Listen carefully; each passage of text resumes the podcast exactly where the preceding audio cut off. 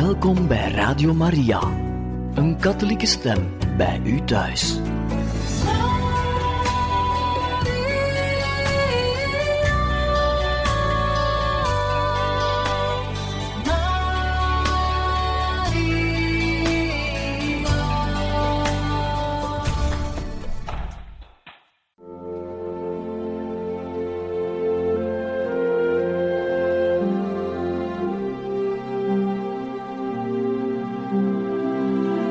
Beste luisteraars van Radio Maria, welkom bij het programma Catechismus. Een overweging bij de geloofschat van de kerk.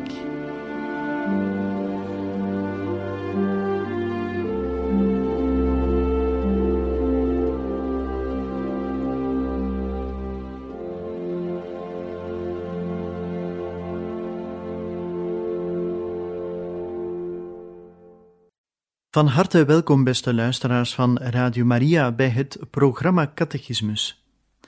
Vandaag luisteren we naar eerwaarde heer Pierre François in een reeks die zal gaan over de verschillende sacramenten. We luisteren naar deze catechese over de Eucharistie. Wat ik nu wil uitleggen is dat de Eucharistie ook een paasmaal is. We hebben al gezien dat de mis tegelijk en onafscheidelijk de gedachtenis is van het offer, hm? het kruisoffer, maar het is ook een heilig gastmaal dat bestaat in de gemeenschap met het lichaam en bloed van de Heer. Dus nu gaan we betekenen wat het betekent te communiceren. Men ontvangt Christus zelf. Wat betekent dat? Eerst en vooral wil ik eventjes zeggen dat Christus niet alleen maar aanwezig is in de gedaante, van brood en wijn, is ook aanwezig in de priester die celebreert, maar, en dat vergeten wij soms, ook in het altaar. Het altaar zelf, een gewijde altaar, is niet zomaar een tafel, is een, het is geen profaan voorwerp meer, dat is een symbool van Christus, daarom moeten we ook het altaar vereren. Hm? We moeten dus ook begrijpen dat Christus niet alleen maar de priester is en het slachtoffer, het lam, is ook het altaar zelf. Dus het altaar stelt het lichaam van Christus voor en daarom moeten we een beetje respect hebben voor dat altaar. Hm? En daarom steken we ook soms onder het altaar het lichaam van martelaren, hè, om dat ook te onderstrepen hoe dus er een eenheid is tussen het lichaam van christenen die de kerk zijn en die hun leven hebben gegeven, en het altaar hè, eh, dat Christus moet ook betekenen. We worden uitgenodigd tot de communie. Niet elke mis, niet, niet in elke mis zijn we verplicht de communie te ontvangen, maar het is wel de bedoeling dat we ingaan op de uitnodiging van de Heer die zegt, neemt en eet hiervan. We gaan begrijpen dat we dat niet op een te radicale manier moeten begrijpen. Dus met de nodige nuances moeten we weten dat de Heer ons inderdaad dringend uitnodigt om Hem in het sacrament van de Eucharistie te ontvangen. En hij zegt inderdaad, als gij het vlees van de mensenzoon niet eet en zijn bloed niet drinkt, dan hebt gij het leven niet in u. Dus de communie is noodzakelijk. En we zien dat ook praktisch. Mensen die de communie weinig of niet ontvangen, beetje bij beetje gaat hun christelijk leven afbrokkelen. En dan gaan er ergere hm, dingen beginnen niet goed te gaan in hun leven. Dat maakt hun het leven moeilijk. Integendeel, hm, de vrome mensen die zich laten helpen door Christus, wel, die ondervinden daar een bepaalde steun van. Willen we op die uitnodiging van Christus ingaan, dan moeten we ons voorbereiden. Sinds altijd heeft de kerk gezegd dat de communie niet zomaar kan gebeuren. Het is een gebeurtenis waarop we ons voorbereiden. De heilige Paulus die zegt bijvoorbeeld in de brief aan de Corinthiërs, hij spoort ons aan tot een gewetensonderzoek. Hij zegt, wie op onwaardige wijze het brood eet of de beker van de Heer drinkt, bezondigt zich aan het lichaam en bloed des Heeren. En daarmee heeft hij een nieuw begrip ingevoerd. Dat is het begrip van waardige communie. Je hebt dus een waardige en een onwaardige communie. En laat ons dat nooit uit het oog verliezen. Dus de eerste christen maakte duidelijk het verschil tussen waardig de communie te gaan en onwaardig. Betekent dat niet het feit dat we naar de communie gaan automatisch ons heiligt. Er zijn bepaalde voorwaarden vereist. Heel concreet zegt de kerk, hij die zich van een zware zonde bewust is, moet het sacrament van de verzoening ontvangen voordat hij de communie gaat. Heel simpel. Wil je communiceren? Heb je een zware zonde op je geweten? Dan moet je eerst gaan biechten. Zo simpel is dat. Hm? Uiteraard moet je gedoopt zijn, maar dat, daar gaan we vanuit. Hm? Er is een bepaalde ritus die heel mooi is in de mis, want het mooie dat is dat het werd uitgesproken door iemand die niet eens een Jood was. Dat was een honderde man. Enfin, dat denk ik dat hij geen Jood was. Ik denk dat hij een Romeinse soldaat was. Nu zou ik moeten gaan vragen aan mensen die daar meer over weten. Misschien was dat wel een Joodse honderd man. Ik weet het niet. In elk geval, hij zei... Het is interessant dat de catechismus dat in het Latijn zegt. Hè? Als ik het mag zeggen, nota bene hier. Hè? Domine non sum dignus ut interes subtectum meum, setantum dinc verbum, et senabitur anima mea. Nu komt de vertaling, maak je geen zorgen. Heer, ik ben niet waardig dat gij tot mij komt, maar spreek en ik zal gezond worden. Waarom gebruikt de kerk soms Latijn? Omdat dat soms helpt hè, om zich op een heel diepe manier uit te drukken. Ik wens u nu terloops te zeggen dat in de liturgie het Latijn niet uit een boze is. Hè. Concilie Vaticanum II heeft het Latijn niet afgeschaft. Concilie Vaticanum II heeft meer ruimte gegeven voor de volkstaal, maar het Latijn uh, is nog altijd zinvol op bepaalde ogenblikken en daarom citeert de catechisme dit voor een keer in het Latijn en niet in het Nederlands alleen. Ik ga iets anders nemen dat gebruikt als tekst voor de voorbereiding in de westerse liturgie. Zeggen Heer, ik ben niet waardig dat gij tot mij komt. Dat betekent dat we die waardigheid moeten vragen aan God. Hm?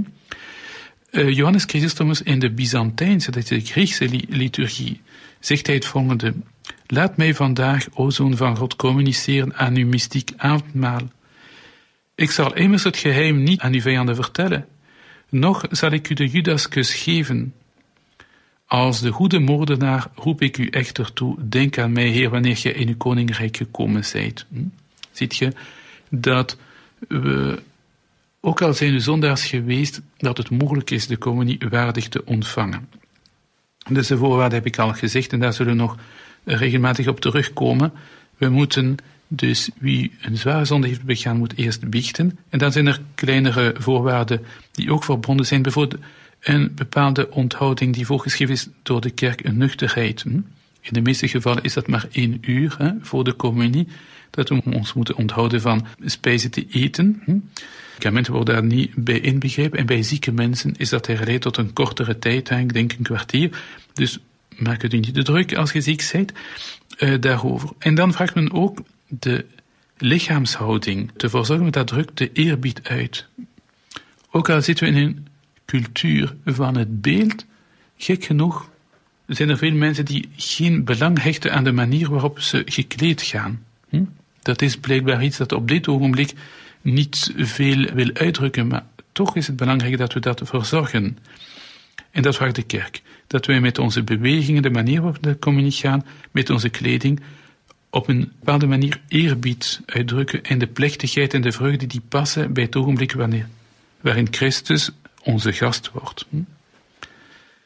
Goed, indien iemand in de nodige gesteldheid is om de communie te ontvangen, dan is het gewoon en aangeraden dat hij inderdaad zo communiceert telkens dat hij deelneemt aan een mis. Hm? En ook liever binnen de mis dan buiten, tenzij het niet anders kan. Het is wel voorgeschreven om minstens één keer in het jaar te communiceren, liefst in de paastijd. En dat betekent dat we maar één keer in het jaar willen biechten, wel, dat zal moeten gebeuren. Hè? Best om die communie voor te bereiden. Maar ik ga natuurlijk aan dat we regelmatig te biechten gaan en dat wij elke zondag, hè, indien mogelijk, mm, te communie gaan. Altijd waardig uiteraard. Hè. En zo zijn er mensen die in de week of zelfs elke dag naar de mis gaan en die hebben daar veel aan de communie elke dag te ontvangen. Het is niet verplicht, maar het is wel een bron van veel genade. Die sacramentele tegenwoordigheid van Christus, die is onder elk van de beide genade. Dus het is niet dat het lichaam van Christus in de hostie is en het bloed van Christus in de geconsacreerde wijn. Nee.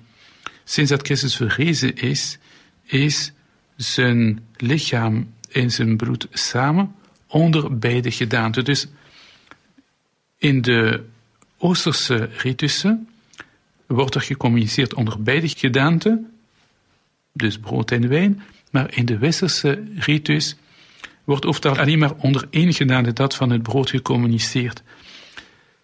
Tenzij een bepaalde plechtigheid, hm, waarin men als vorm van volmaaktere vorm van communiceren onder beide gedaanten die Eucharistie ontvangt. Hm. Maar dat iedereen rustig blijft, ook al ontvang je de Eucharistie maar onder één van die twee gedaanten, je ontvangt hè, de volledige Christus. Wat ik nu ga uitleggen zijn de vruchten van de communie. Ik ga ze opsommen en een beetje toelichten. Ten eerste, de communie doet onze vereniging met Christus groeien. Dat heeft Christus gevraagd. Johannes zegt in zijn Eucharistische deel van het evangelie, waar hij spreekt over de Eucharistie, en dat is heel uitvoerig, daar heeft Jezus gezegd, wie mijn vlees eet en mijn bloed drinkt, blijft in mij en ik in hem. Dus de communie ontvangen betekent in Christus blijven. Zoals ik door de Vader die leeft gezonden ben en leef door de Vader, zo zal ook hij die mij eet leven door mij, zegt hetzelfde evangelie nog een beetje verder. Hm? Daarom, als de gelovigen tijdens feesten van de Heer het lichaam van de Zoon ontvangen, verkondigen, verkondigen zij aan elkaar het goede nieuws dat het onderpan van het eeuwige leven werd gegeven, zei een kerkvader of een kerkelijke schrijver uit Antiochië van moet weten dat van Kiet, die zegt wanneer de gelovigen tijdens de feesten van de Heer het lichaam van de Zoon ontvangen, verkondigen zij aan elkaar het goede nieuws dat het onderpand van het leven werd gegeven. Zoals toen de engel tot Maria Magdalena zei, Christus is verrezen, ook nu wordt het leven en de verrijzenis gegeven aan wie Christus ontvangt. Om de Eucharistie soms uh, te kunnen uitleggen aan de mensen is het interessant dat we een analogie maken met het leven van het lichaam. Wel, wat het materiële voedsel voor ons lichaam, ons lichamelijk leven betekent, wel dat we wezenlijk de communie op wonderbare wijze in onze ziel, in ons geestelijke leven. Hm? Dus om te groeien moeten we eten. Hm? Wel, om te groeien in het christelijk leven moeten we gevoed worden door de Eucharistische communie. Die draagt soms als naam brood voor onze pelgrimstocht. Hm? Dus brood voor onderweg. Hm? Per analogie met het manna in de woestijn van het volk van Israël, dat eh, van Egypte naar het heilige land op weg was. Een bepaald voedsel voor de reis is het viaticum, dat is de communie die men geeft aan de stervende. Hm? Men noemt dat viaticum, uit het Latijn via, dat betekent reis of weg. Hm? Dus viaticum is steerspijze of reisvoedsel. Verder vruchten van de communie. De communie verwijdert ons van de zonde. De Eucharistie verenigt ons met Christus. En dat is onmogelijk als er niet een vorm van, van loutering komt, hm? van zuivering van onze zonde. Wel, de Eucharistie kan ons van bepaalde zonden van het verleden bevrijden, de dagelijkse zonde van het verleden, en naar de toekomst toe eh, ons behoeden voor de zonde, ook de doodzonde. De Eucharistie is niet bedoeld om de doodzonde te vergeven. Daarvoor hebben we de biecht. Hè? Dus de verzoening met God gebeurt door de biecht. Trouwens, het is begrijpelijk, want de biecht is genezing. En als we een doodzonde hebben begaan, is onze, dood, is onze ziel dood. Dus voordat we kunnen eten, moeten we eerst terug tot leven worden geroepen met de biecht. En vervolgens kunnen we ons dan voeden, hè? omdat we al levend zijn geworden met de communie. Men zegt ook dat de Heer ontvangen dat is de dood van de Heer verkondigen. En de dood van de Heer verkondigen betekent, Jezus is gestorven voor onze zonden, maar hij zal verrijzen en ons die vergeving van zonden eh, schenken. Dus als ik de communie ontvang, betekent dat, ik weet dat Christus aan het kruis gestorven is voor mij, maar is ook verrezen. En ik ga delen in zijn heerlijkheid. En daarom weten we dat de Eucharistie een soort bescherming is van ons leven. En zij behoedt ons voor de zonde in de toekomst, voor alle doodzonde uiteraard.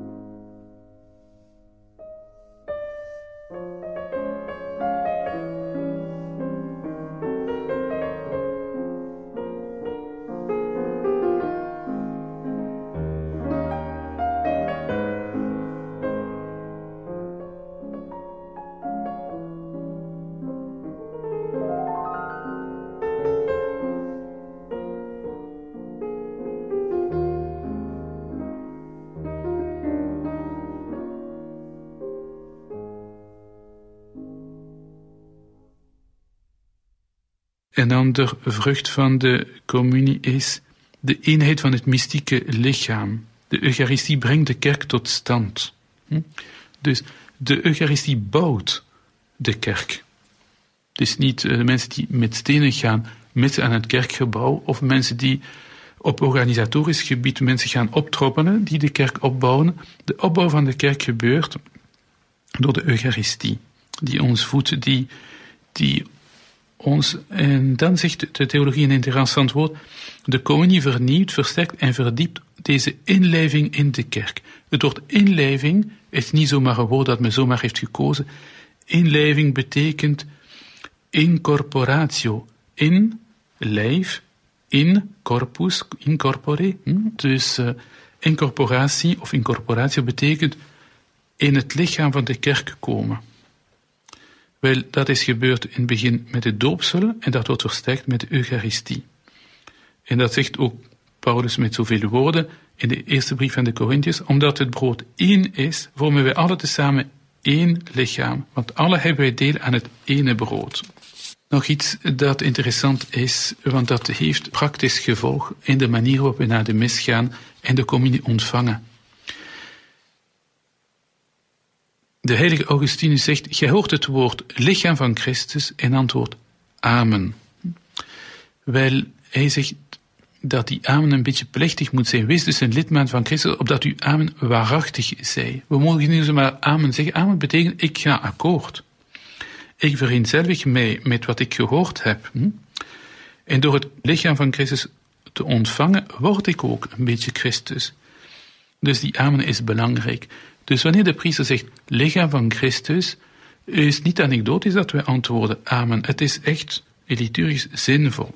Alsjeblieft zeg niet tegen priester dank u, het is heel lief bedoeld, maar de Eucharistie is een mysterie van geloof. En de beste manier om ons geloof uit te drukken is een duidelijk amen te zeggen wanneer de priester zegt lichaam van Christus. We zien ook dat deze woorden lichaam van Christus amen komen van de heel oude liturgie. Hm? Dus die zijn traditioneler dan andere formules die in andere vormen van de ritus worden gebruikt. Nog een vrucht van de Eucharistie waaraan we niet genoeg denken. De Eucharistie stelt ons voor verplichtingen tegenover de armen. Er zijn bepaalde mensen die zenuwachtig worden wanneer we de Eucharistie vermengen met de sociale actie van de kerk, want ze zijn bang hè, dat we te veel gaan denken aan sociale actie, sociale actie, sociale actie, en dat we dan uh, minder uh, aandacht gaan hebben voor het sacrale. Eh, wel, nee, het ene sluit het andere niet uit, in tegendeel, ze roepen elkaar op. Hm? De verhevenheid van dit sacrament doet de heilige Augustinus uitroepen, sacrament van goedheid, o teken van eenheid, o band van liefde. Hoe kunnen we een band van liefde uitdrukken als we bepaalde mensen minachten, bijvoorbeeld armere mensen, en zeggen, dat is niet mijn probleem. Hm? Dus Eucharistie verplicht ons om Jezus herkennen in onze broeders in de armen. En om aandacht te hebben voor hen. Want het zou niet logisch zijn dat we gratis de gave van God krijgen voor niets en dat we niet bereid zijn hè, edelmoedig te zijn ten opzichte van andere mensen. Nu, een heel belangrijk vrucht van de Eucharistie, en dat is het laatste dat ik ga vernoemen, dat is de eenheid van de christenen. De Eucharistie zou de oorzaak moeten zijn van de eenheid van de christenen, maar we kunnen niet zomaar de Eucharistie geven aan mensen die de volle gemeenschap met de kerk missen, want dan zouden iets contradictorisch doen. Want iemand die de communie ontvangt laat zien dat hij een volledige gemeenschap is met de kerk, dus dat drukt iets uit van volledige identificatie en het tegelijkertijd zouden ze zeggen, maar ik ga niet akkoord met alles wat de kerk eh, voorschrijft. Dat zou niet logisch zijn. Dus we mogen niet zomaar iedereen toelaten tot de communie.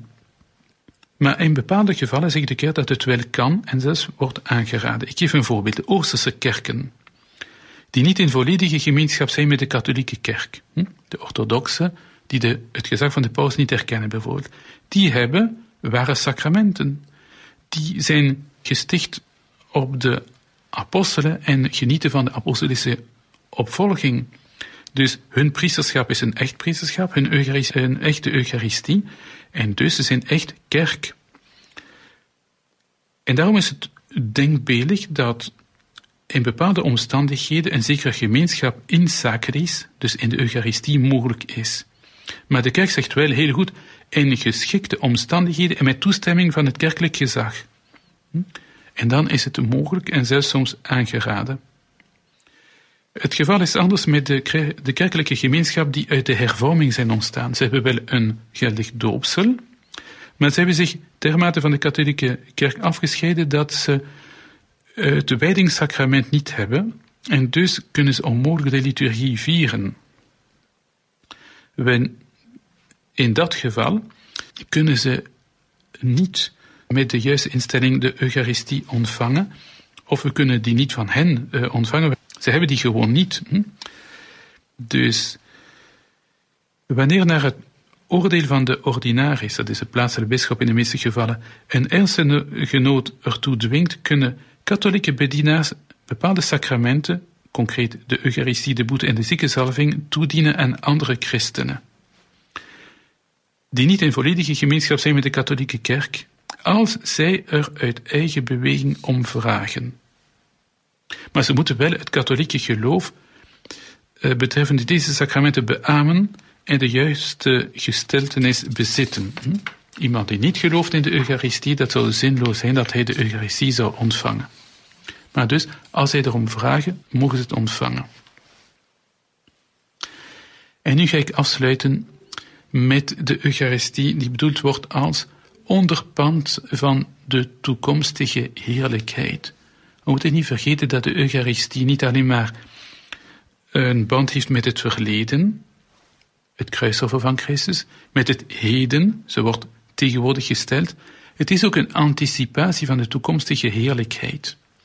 Een oud gebed bezingt het mysterie van de Eucharistie als volgt. Het is voor de mensen die Johannes zingen dat, en dat misschien kennen, O sacrum convivium. En zo klinkt de, de vertaling. O heilig gastmalen, waar Christus ons voedsel is.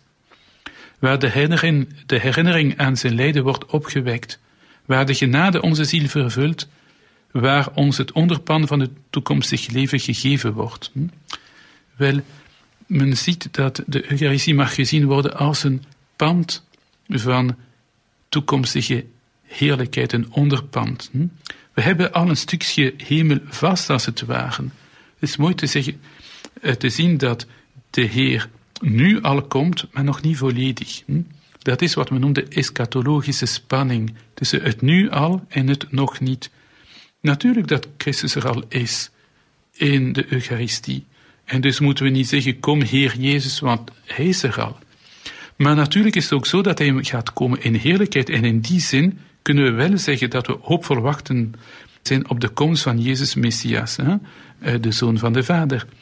Dus dit drukt gewoon uit dat de aanwezigheid van Christus in de Eucharistie weliswaar het toppunt is van wat we kunnen bereiken in de kerk, maar het is nog versluierd. Het is pas in de hemel dat ze tot een volheid zal komen.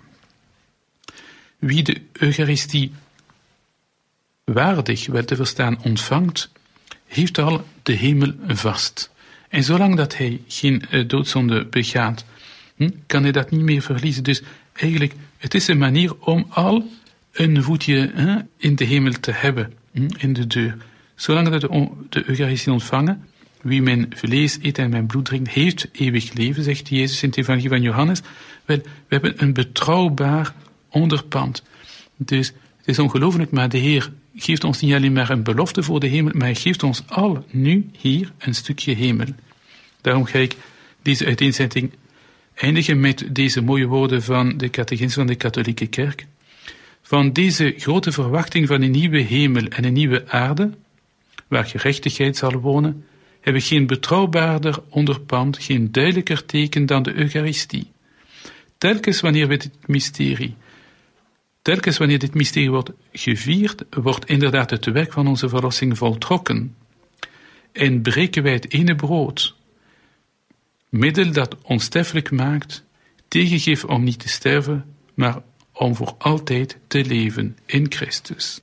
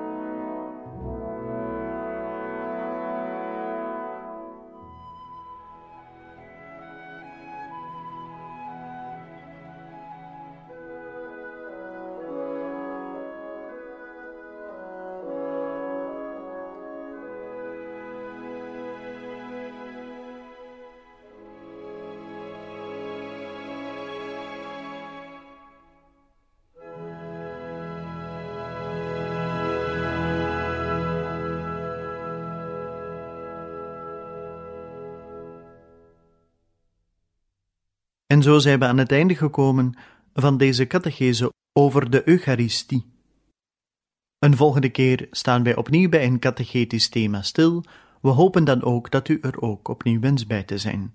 Van harte dank en nog een zeer fijne dag gewenst.